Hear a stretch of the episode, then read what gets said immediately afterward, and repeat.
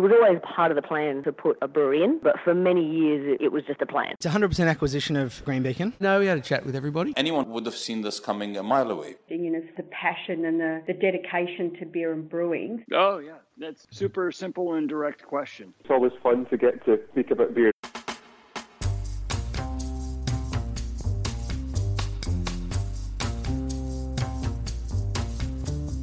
And that's just what we're here to do talk about beer. And this week, we speak with James Brindley, Managing Director of Lion Beer Australia.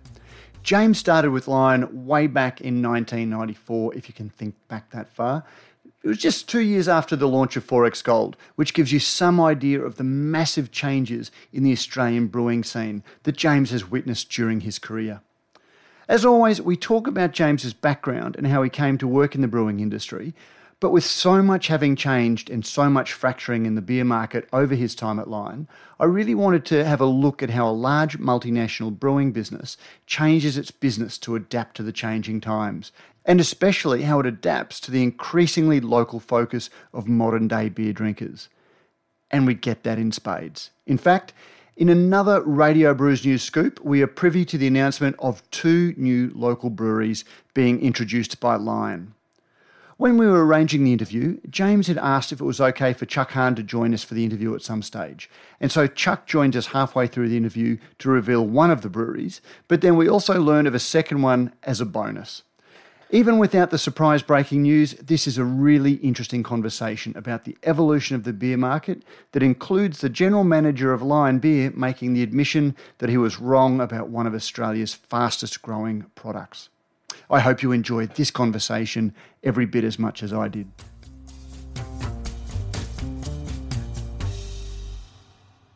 James Brindley, welcome to Beer is a Conversation. Thank you, Matt. Nice to be here.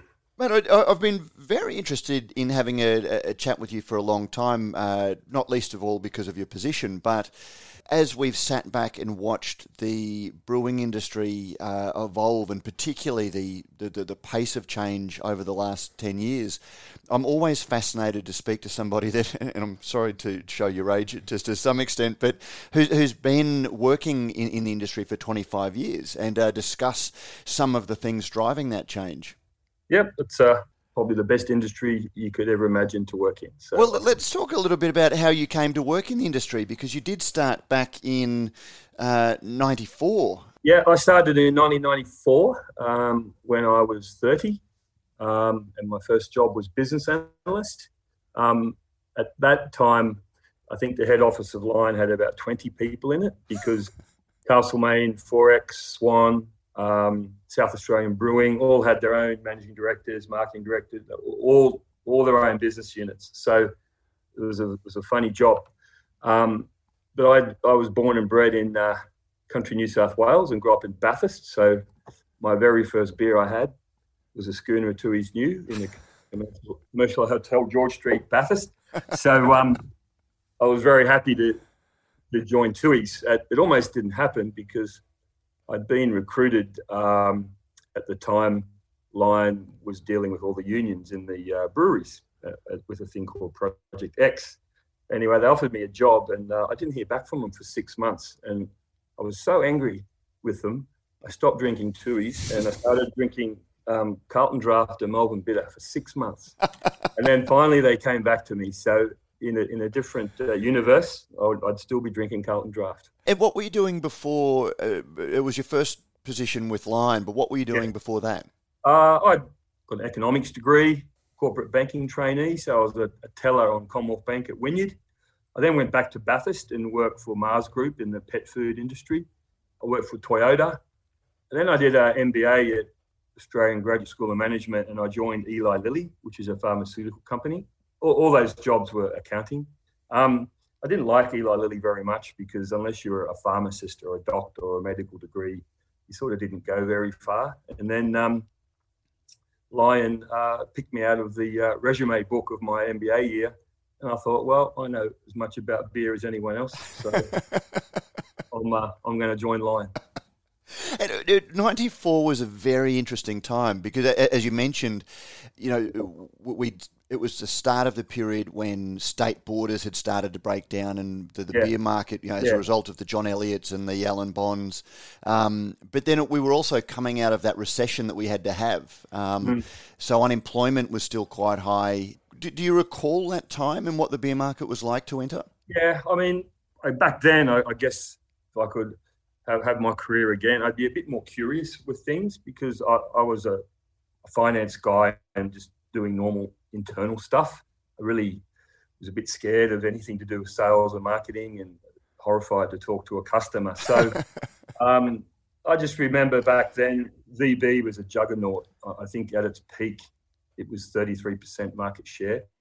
So, um, yeah, it was a juggernaut and, and almost unstoppable VB. So, years later, when XXXX Gold knocked it off, knocked it off its perch, that, that was that was quite a moment. But you know, we had all state-based brands. Uh, Tooheys Blue uh, was the brand for us in Vic, the the uh, low alcohol beer. Of course, Tooheys in New South. We had Swan, uh, and of course XXXX. So the, the advantage Carlton had was they had a one big national brand, and we, we only had all those local brands. And, and to a certain extent, it's it's it's a bit like that still.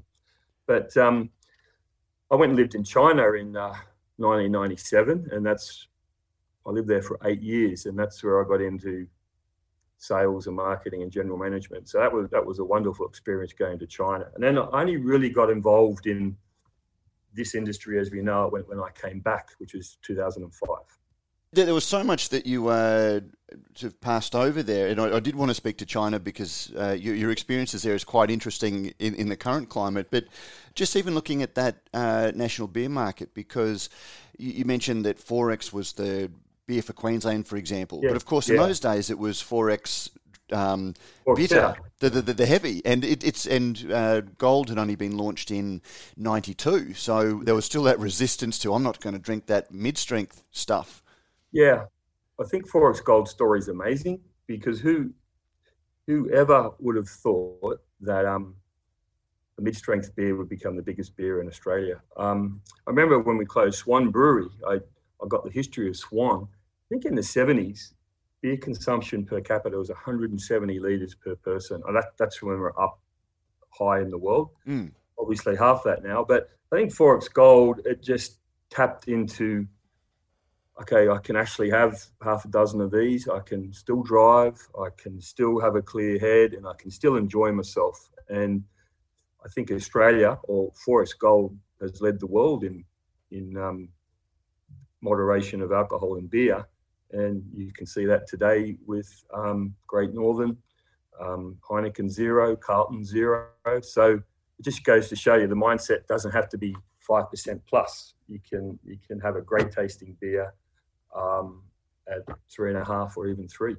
And it, that thinking is one of the things that you know has challenged me when I look at the emerging alcohol-free market, for example, because Australia is a, is a world leader in that mid-strength um, beer, and because of the changes to drink driving laws in the 70s and and 80s, and um, it, it, it almost undermines that need for an alcohol free variant because we've become so good at drinking mid strength. But then there's yeah. this whole other healthfulness move uh, or um, uh, emerging that's uh, driving the alcohol free. Where, where do you see alcohol free is going? Will it supplant mid strength?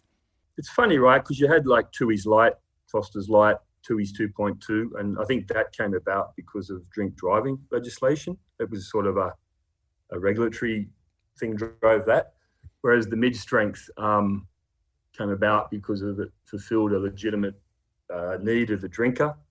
Um, I think we'll find that's going to be mid strength and zero because the there's not much in between now, like hard, Hahn Premium Light. So I think they can both live together and coexist.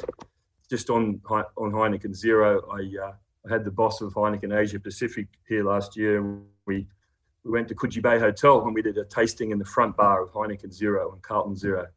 And I said to him, you know, our predecessors would be ashamed of us uh, having a having a schooner of zero alcohol beer in front bar of Coogee Bay Hotel. but I'm excited about zero alc. Um, we're installing the equipment to manufacture zero alc at Tooheys Brewery. Um, so we import Heineken, but we'll have some of our own brands out this year. And uh, what's great is you can get a, a great flavour in zero alc, whereas in years gone by it was pretty watery flavour. Mm. So I just think it's great for beer that um, you're going to have these beautiful products, no alcohol in them, and then you can enjoy the, the taste of a great beer purely for itself. So I'm quite excited about potential for zero alc and, and other mid strengths. It, it, it's a fascinating mindset, though, isn't it? That you know, because the, the alcohol, um, you know, responsibly consumed, of course, but that that gentle relaxation that comes with the alcohol in, in beer was always one of, and the the socialization that it facilitates um, yeah. it, it, has always been such a big part of the enjoyment of beer um, yeah. that to take that out um, you sort of wonder do, will, will some of that magic go with the alcohol yeah i think you've you've articulated beautifully what is great about beer but you know if you're at the pub uh, and and you're enjoying that moment and you've got a glass of water you, i think you do lose it mm. i think if you've got a, a beer that looks like, smells like, tastes like. You're actually in the moment with your friends.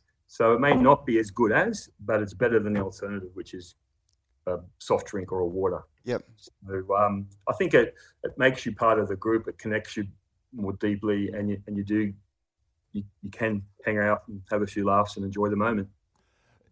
And one of the things that fascinates me about beer is the, the, the history of Australia can basically be you, you can sketch out the evolution of beer um, in, in in the same way um, because they, they, they do run in parallel.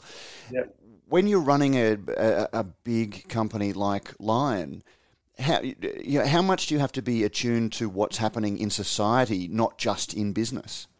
I think in any business you should be right, but particularly beer, where um, beer we've got the best pubs in the world. Um, you know, just that feeling of camaraderie, fellowship, and and sociability. Um, you do have to be in touch with what's going on, and one of the, the great parts of being in this industry, you can actually go and meet all types of people who run pubs or run clubs, uh, retailers, and some really, really clever people who've made their own fortune or inherited it, made it bigger. So you just learn so much uh, tripping around and, and, talking to people. And I think that's where you can put your uh, finger on the pulse of things. Sometimes uh, you can predict it and get it right, and sometimes you miss it and, and get it wrong. But uh, it's just continual learning, and it's it's a, a lot of fun as I said, it's fun and fascinating because I've got a 19 year old daughter who I have great conversations with, and I look at her and her friends. Um, and when I was at university, going to the pub was our socialization. Um, it, it's what we did, and we had a beer. Mm. And um, but I look at her and her friends, and there's so much about the way that they think about the world and the way that they engage with the world and mm. their attitudes to the world that have changed. That will, will impact hotels um, and will Im, Im, impact uh, what we're drinking, and you know, is that something that it's hard to predict, or it's it's it's hard to keep track of in a company like Lion? Yeah, uh, it, it, it is, and it isn't. You've you've got to be willing to um, have a go and, and trial things, and then if you get one right, that pays up. That pays for all the ones you got wrong. Um, I guess what we struggle with is, um, you, you, know, there is no barriers to entry to the beer industry in Australia now. There's like seven or eight hundred uh, smaller brewers, right? Which which makes the industry so much more vibrant and better, and they can really turn on a dime. Whereas you know we're historically, I feel we've been a, a bit slow, so we're trying to get faster to capitalize on these trends. And rather than doing a well thought through, highly expensive national launch with something, hey, let's be like one of those little craft brewers and let's develop something really quickly in in one spot and um, try it out and, and adjust it as we go. So it's trying to take advantage of our size, but be as fast and as um, quick and as clever as those 800 little breweries. And, and I, I, guess one of those wins that you've had that, that grew out of somewhere that was uh, regional was Furphy, which is uh, a bit of a juggernaut these days. Yeah, and what I love about that brand is it's just fundamentally linked to the history of Australia, what's good about Australia, um, and, and just a deep character. Um, and the guys of, Little Creatures um, uh, that we were a founding shareholder, and then we, we bought them out in 2012. They were the ones that uh, had come across the idea of this name Furphy. And so luckily we've been able to connect with the family and uh, build a, a, really good and trusting relationship with those guys, and they consented for us to use use their family name, and it's been a really good experience for everybody. I, I love that brand, um, and the new the new version, Furphy Crisp Lager, is an absolute cracker, and I think it's um, going to be around for a long time and do very well. But there, there's a lot about, uh, you know, I, I, describe it as capturing lightning in a bottle with a brand like that, where it is the name that has such resonance with the, the, the Australian sensibility. But then there, there's something about the, you know, that old VFL jumper look of the of the label that seems to have resonated and tapped into a, a mindset or a nostalgia as well. And then also the beer, which is, uh, you know, sort of crafty enough to, to be what we now consider as premium, but then still very accessible. Yeah, I think you really hit hit the point spot on there. I um I was with a customer once and he, he sort of having a go at me. He goes, Well, what is Furphy? Is it craft? Is it classic? Is it contemporary? I said, It's whatever you want it to be. because it does look old, but it's new. It does look craft, but it's not. Um, sort of, is it classic or is it contemporary? It doesn't really matter. What matters is it, it has an, an emotional affinity with people and it resonates because it's it's true and it's authentic and it's good and it tastes good. And, and you've summed up uh, what I guess is the magic in any great brand. It, it, it, it's what you want it to be, but it still has incredible depth of meaning. Yeah, and that's what we all try and do when we uh, launch brands or renew brands. And and uh, sometimes you get it right, and sometimes you go, "How the hell did I ever make that decision?" and and uh, these are again, there's so much about the beer industry I find fascinating, and you know, I would love to sit in on some of the marketing meetings um, when yeah. these things are being kicked around, and then yeah, you know. Yeah. Five Maybe years. you wouldn't. Maybe you wouldn't. well, that's a very good point. But uh, it, it, it, how hard is it to you know take a you know, did Furphy come out of an insight, or was it you know one of those things that the the, the, the tumblers just fell into place and uh, uh, unlocked? So, like when we bought Little Creatures, I thought, awesome. The best thing we're going to get out of this is we're going to have a brewery in Victoria, and I went, like we've got to make up a new brand. And I think the brewery in Geelong, which was originally a woolen mill, was called uh, Mill Mill Valley Woolen Mill or something. And I'm going like, all right, Mill Valley let's let's name it after that. And they go, nah, look, there, there's these water tanks and they're called Furphy, and we're going to go and talk to the Furphy family. So I went, ah, oh, Furphy, that's that's just silly. Don't even do that. Mill Valley is much better. So um, I'm very happy to say I was totally totally wrong on that, and the guys went and um, contacted Furphy family, and and the rest is history. So. Um, yeah, I mean another another good one is Kosciuszko, which is a fantastic craft brand, and and uh, in in Lion, it's often touted as a, a brilliant, uh, well thought through process. And it wasn't because uh, Chuck Hahn come to me one day, goes, James, I've bought an apartment in Jindabyne. How about we put a little brewery down there? I went, yeah, no worries, Chuck, let's do it.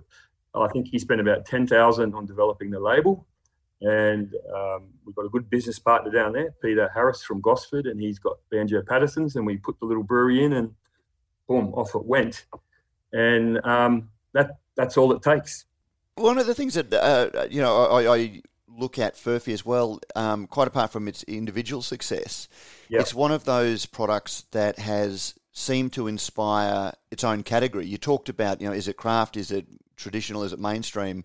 But we've seen a lot of, um, you know, well, a, a, a, very close knockoff might be the unkind way to say it, but uh, frothy, which seems to be very much targeted at that. But yeah. then we've also seen Coles bring out tinnies, which seems to want to draw on the same uh, sort of feel. And we've yeah, yeah, and you know, those liquids in those beers are okay, but they just don't have the fundamental truth and authenticity that that Furphy has.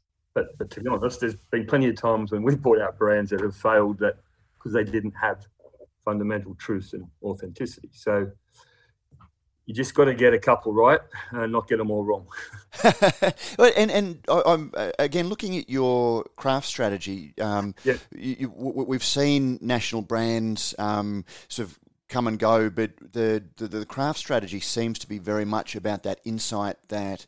And, and I was reading an article earlier this week um, in preparation for this where you talked about the growing move towards uh, people valuing local. Um, and we, have we, seen Lion invest in Tiny Mountain. Uh, we've seen Lion invest in Eumundi. Um, mm. uh, and it, it's lucky that uh, Chuck has just uh, joined us um, now, that who's been responsible for some of those brands. But that's a, a big change from the way that the business was looking, which was very state based with local management teams, as you identified at the start of your career.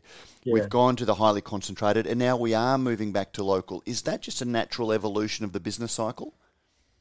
I think it's natural evolution of what people want in life, and um, what what, and it's not just beer. You see it in a lot of things. people want uh, to feel connected. They want to they want to be part of the local area. They want something that's handmade.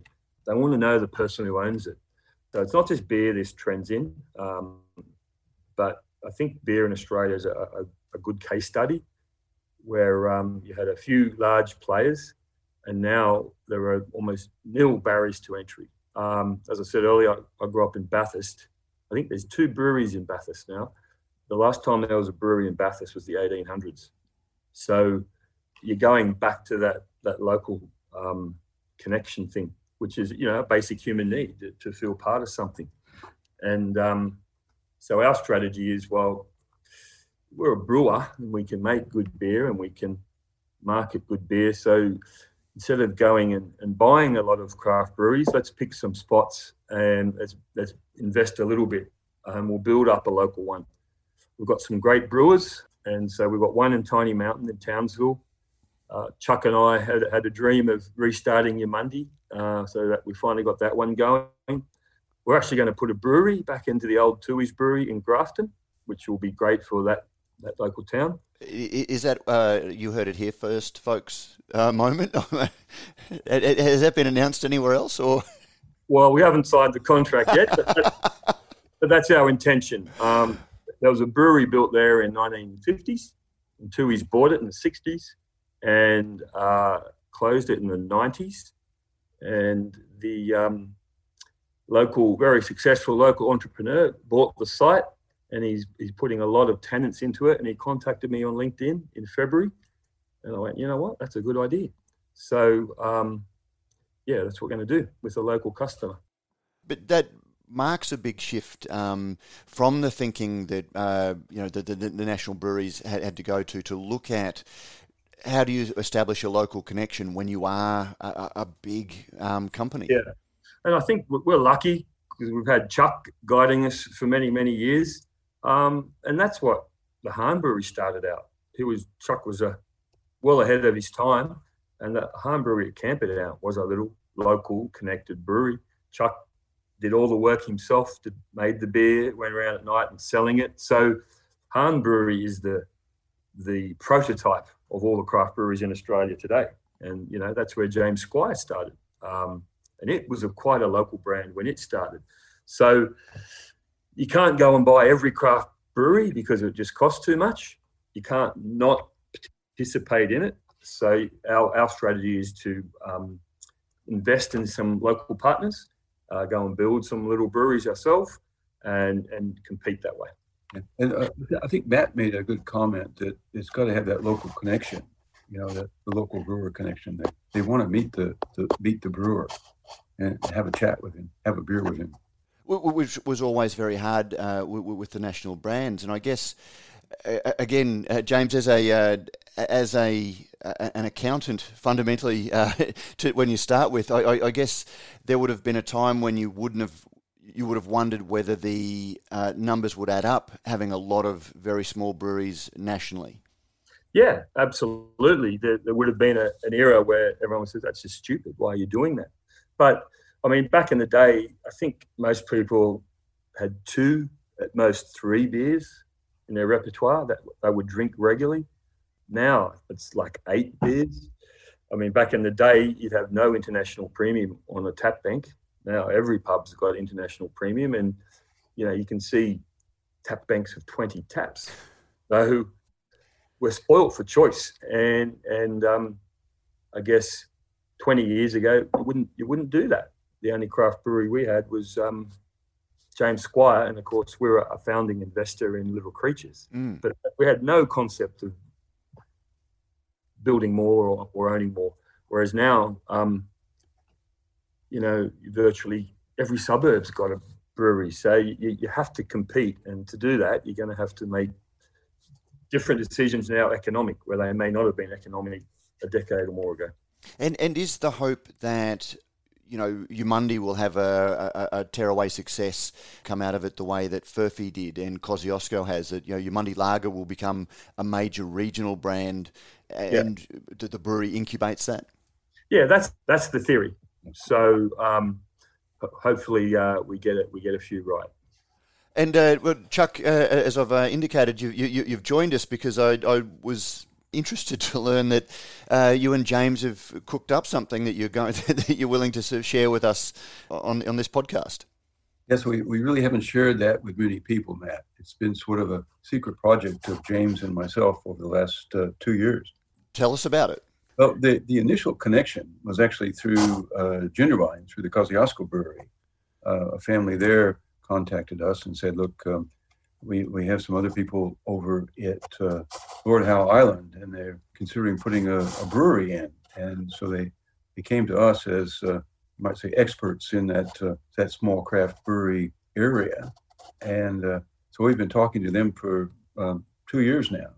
And we're finally to the stage of I mean, we have the brewery, we prefabbing. That, that's the problem. The challenge, I think, really at Lord Howe Island is the. Um, I mean, it's it's just a total population of a thousand people, and uh, so there's you can't go down to your local Bunnings and pick up something,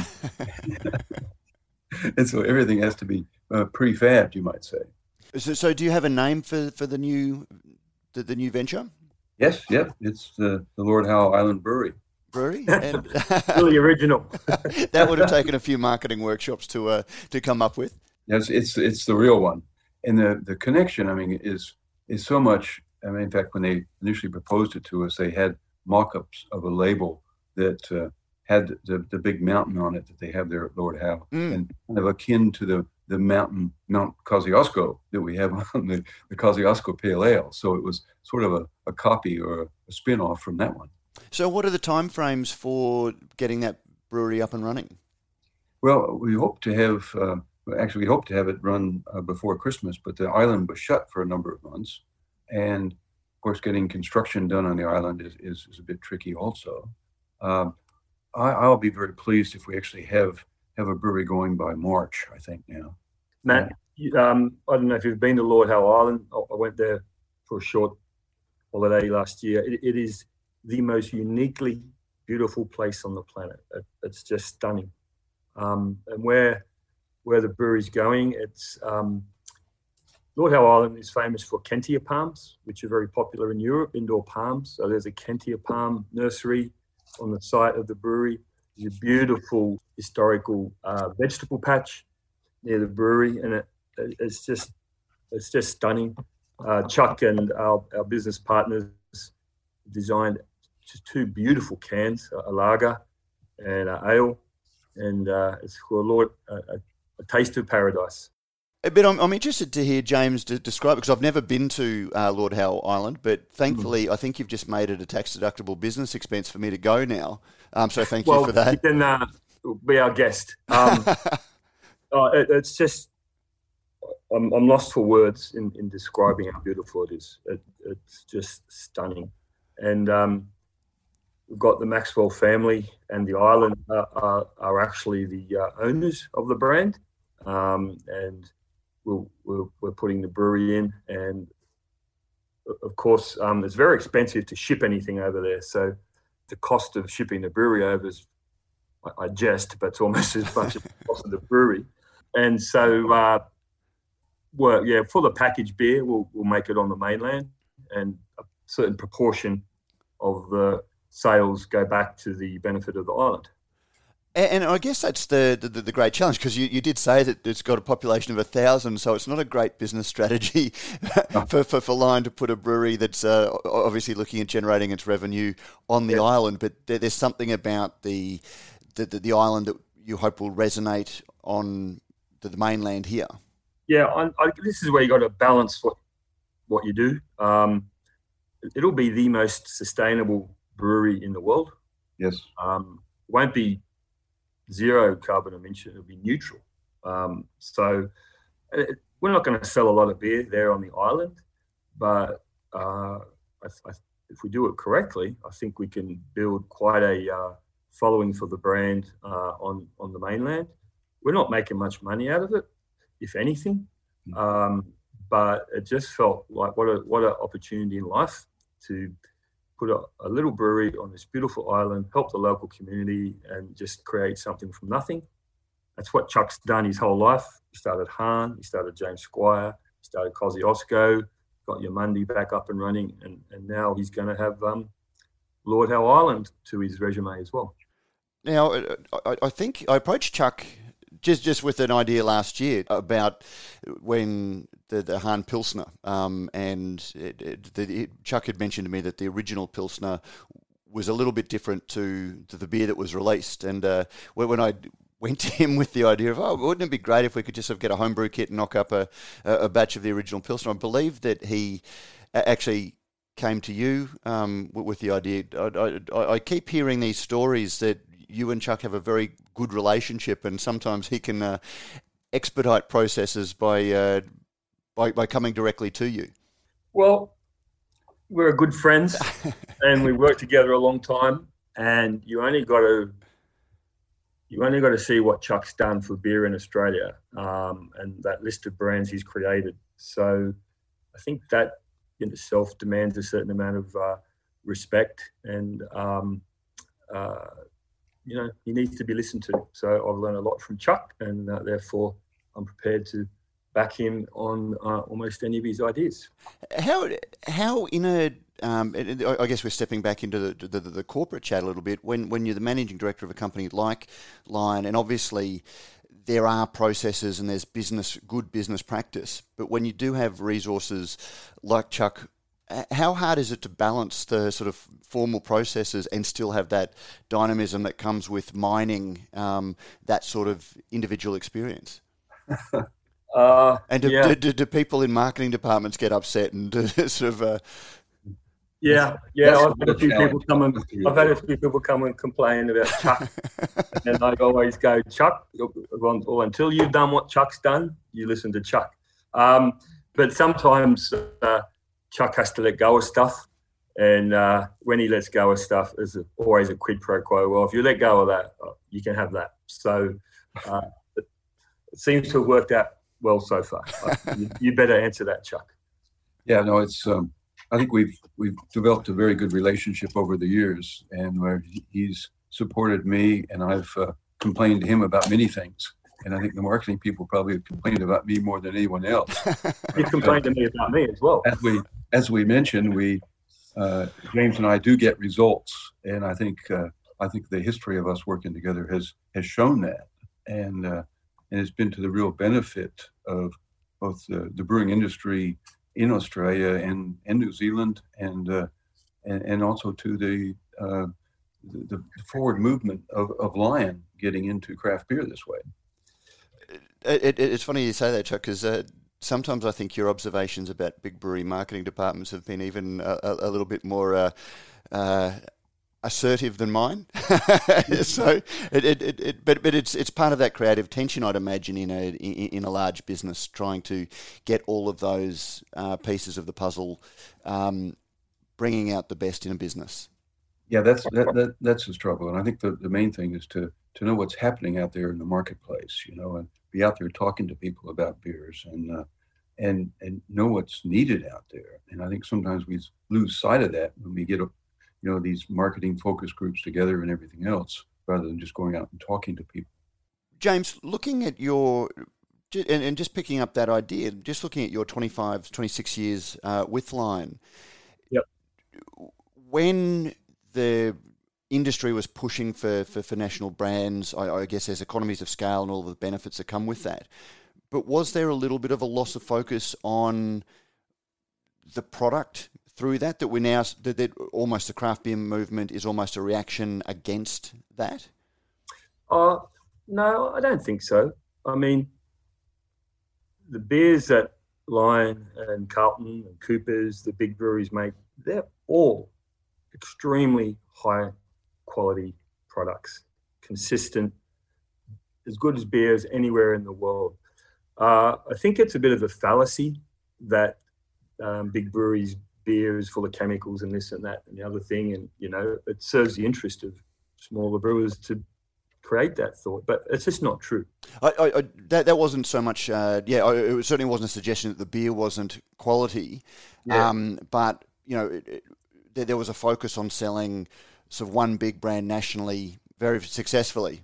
Yeah, I, I, mean, you look at, I mean, if you look at the history, you know, VB was huge, then followed by XXXX Gold, uh, followed by Great Northern as the main brands in in Australia. Um, I think the challenge for the bigger us, us bigger breweries is just that people wanted more choice and more variety, and we were sort of investing in brands that probably didn't fulfill the needs of the modern drinker. And, it, and it's really weird because at one end, you have all those clear bottle beers, extremely low business, um, but extremely popular. And at the other end, you have all the craft beers with high bitterness and, and, and different taste profiles.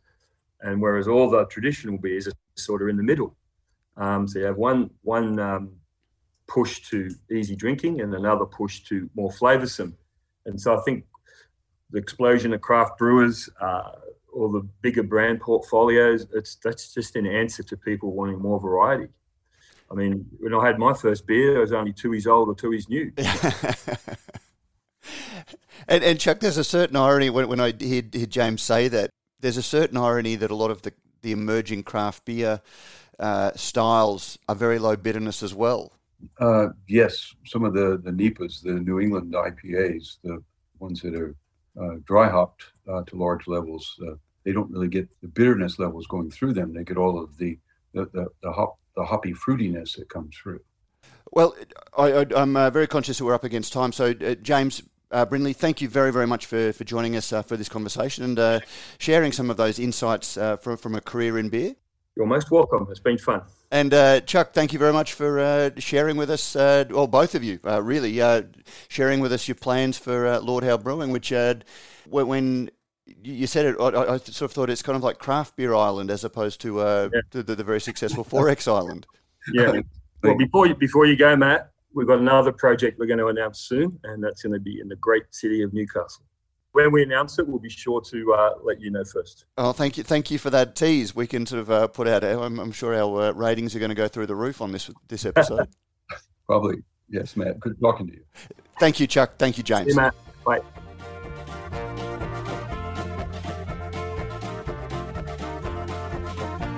And that was James Brindley.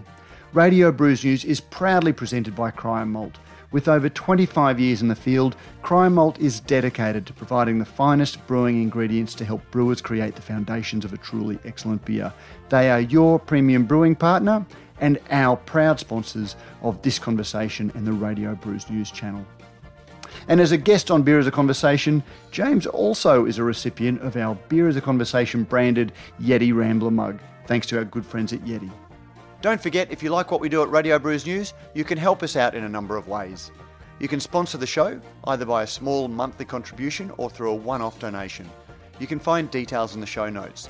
You can review our podcast on iTunes or your favourite podcasting service. Let us know what you think and help others discover the show.